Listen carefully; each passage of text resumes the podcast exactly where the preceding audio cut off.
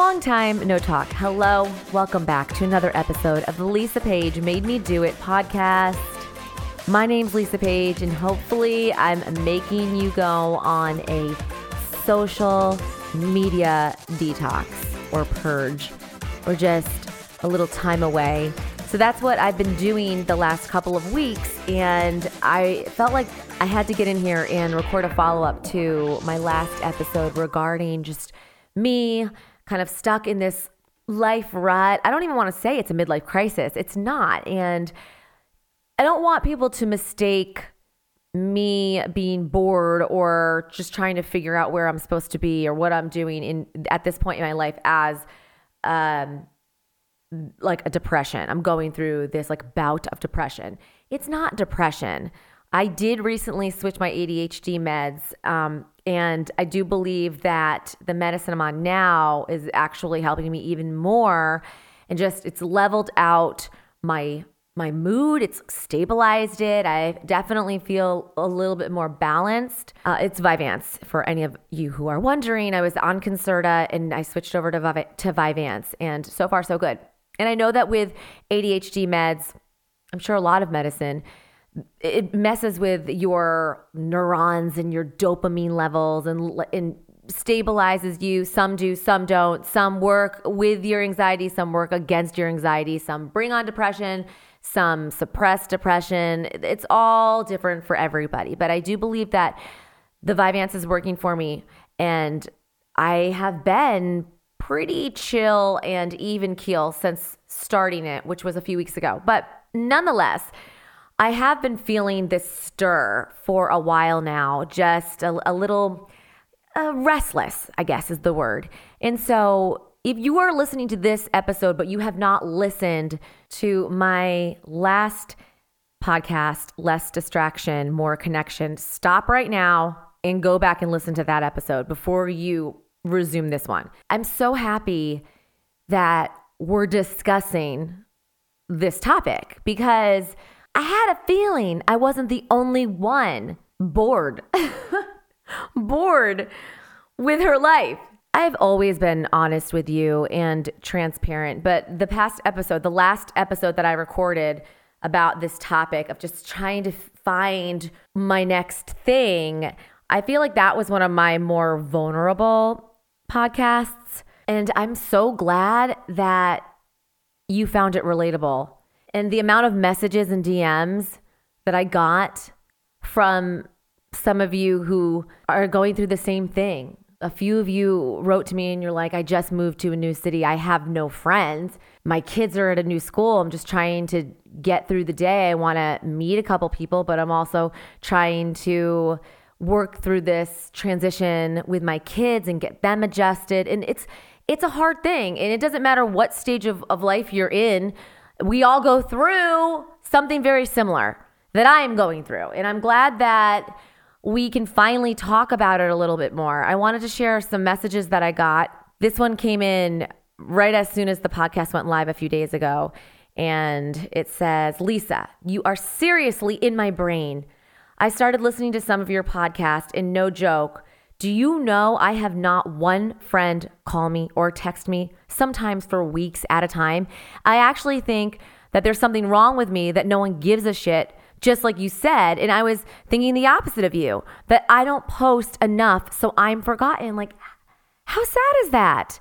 This is someone who wrote in and was basically responding to the part of the podcast, and it was about me talking about oversharing, that I am an oversharer when it comes to my life in general. And I do believe I am the reason why I don't get a lot of phone calls because those of you who follow, and I'm really more or less talking about my circle of friends and my family members, but family members who follow me, they have been so used to just getting life updates by watching my Instagram stories that there would be no reason for them to call me. And that is 1 million percent on me. That is my fault. I take full responsibility. And it's the entire reason why I've decided to chill out with IG. Getting back to this message, I'm also reading Less is More and the 40 day social media fast right now. As soon as I heard about this 40 day social media fast, I immediately went to Audible and started listening to it. In fact, After I got this message, I was pulling into a Whole Foods and I popped my earbuds in. I used a credit on Audible and I started listening to the social media fast. And it's been fantastic so far. The link to that book will be in the show notes. So make sure you check back. Okay, moving on to the next message. Lisa, I listened to your podcast and I'm feeling the exact same way. It's so nice to know I'm not alone in this. Moving here from Oregon has been way harder than I thought. I have no friends here, no job, and I feel so selfish for complaining because God has blessed us so much. Anyway, thank you for being so real and open.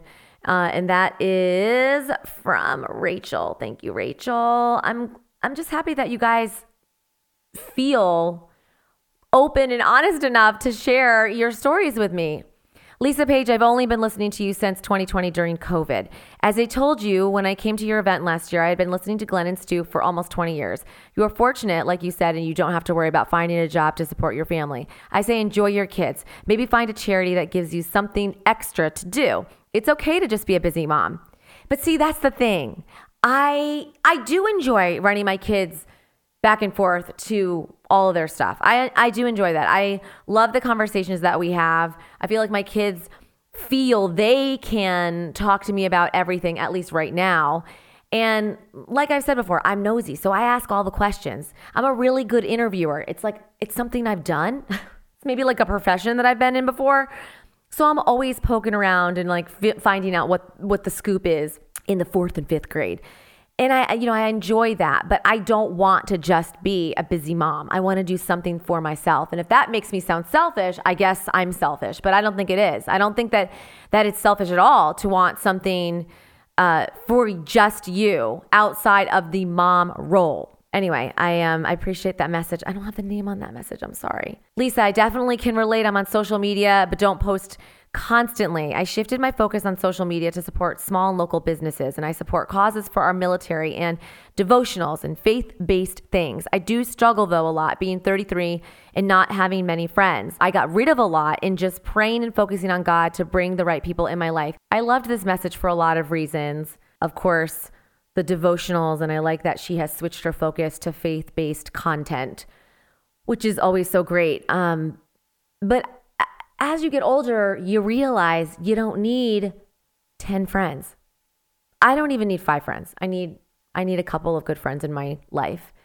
And I'm lucky that I do have a handful of girlfriends that I talk to on a regular basis and I see on a regular basis and I really make the effort to meet with them and I know that they cut time out of their days to meet with me and that's what you're supposed to do. That's the role of being a good friend. I will also tell you that that uh, you know there are some people that I can be better at calling. You know, I was bitching about people not calling me. I definitely can be better at calling more than two or three people in my inner circle for sure. Then you have those friends that you've known for 20 plus years and you might not talk to them weekly or even monthly, but when you do talk to them, it's like y'all never skipped a beat. And I have a couple of those friends as well where we'll text a lot, but we're not in constant, constant contact. But when we do reach out to one another, it's like we had just talked. Shout out to my girl, Kate. I was texting with her back and forth the other night while the hurricane was going on. She said it was crazy. It was like the Wizard of Oz, just so much stuff flying everywhere, debris flying everywhere. But praise the Lord, she's okay. Her house is okay. And everybody that I know who is in Tampa and like the Bay Area, they are safe and their animals are safe, and just continued prayers to everybody down there, uh, rescue workers, all the charities who are helping, the nonprofit organizations, and of course, my guy, Ronnie D, and his stunning wife, Casey DeSantis. You want to talk about a power couple? Mm hmm.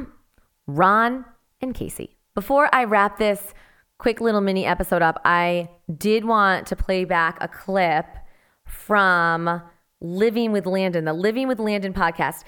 So back in July, when we were, Stu and I were in Yardley and we were packing up to drive back to Connecticut. This was after our Princeton longevity thing and all that.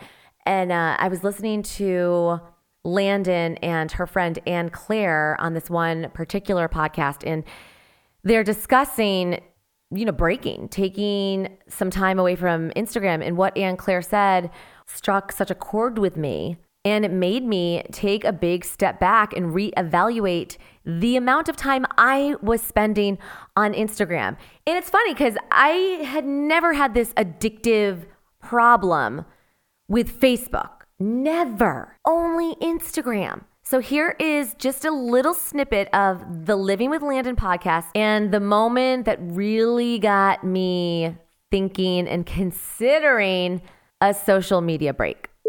With the Instagram thing, um, I it was Christmas 2021, and we had a break.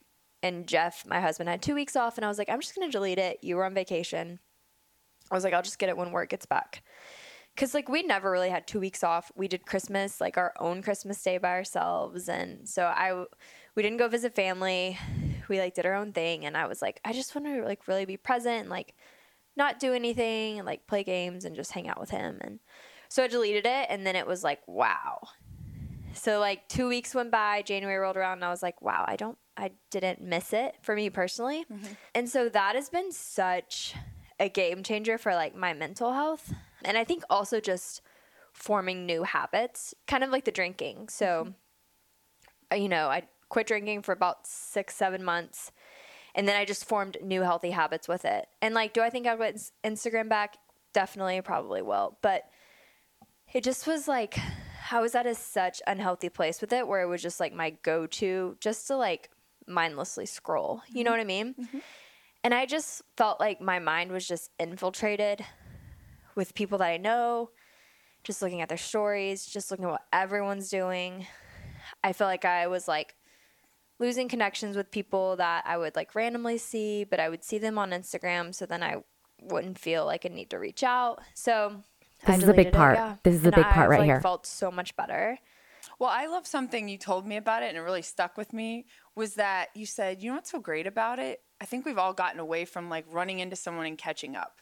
Yeah. You already know everything about everyone. Absolutely. You, you like skip through that part. Right. And all you did was see it in a picture or a video, and you're like, oh, I know you went here to Canada and you went on vacation. You totally. ate at this restaurant. Your sister had a baby. Yeah. Like, what else? And no Absolutely. one's got anything to give. Uh, I feel like people supported me in leaving Instagram. It wasn't much of a.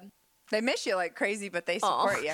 No, my friends were like, yeah, that's great. Like, they'll get they'll they'll laugh sometimes because they'll be like, "Oh, you didn't see it," or like, uh, you know what I mean, things like that. But I felt like it wasn't that big of a conversation. Like I feel very confident in telling people.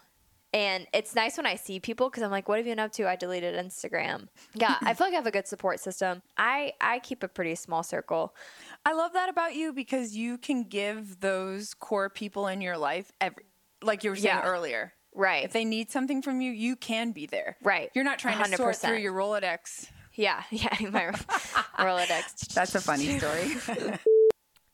so there you go. It was at that moment, and I had to listen to that little clip, that snippet of the episode a couple of times, but everything Ann Claire says is true. And it was actually really nice today. I had coffee at a new coffee shop with my friend Stephanie, and I met her um, not even six months ago, like less than that. She was our dog trainer. She came out and worked with Ivy for a week, and we hit it off and everything. And it was actually really nice to have put out my last podcast talking about this very thing, talking to people face to face and not hearing news about something important going on in their lives and then they're retelling it to you, but you're not surprised because you already watched it on Instagram.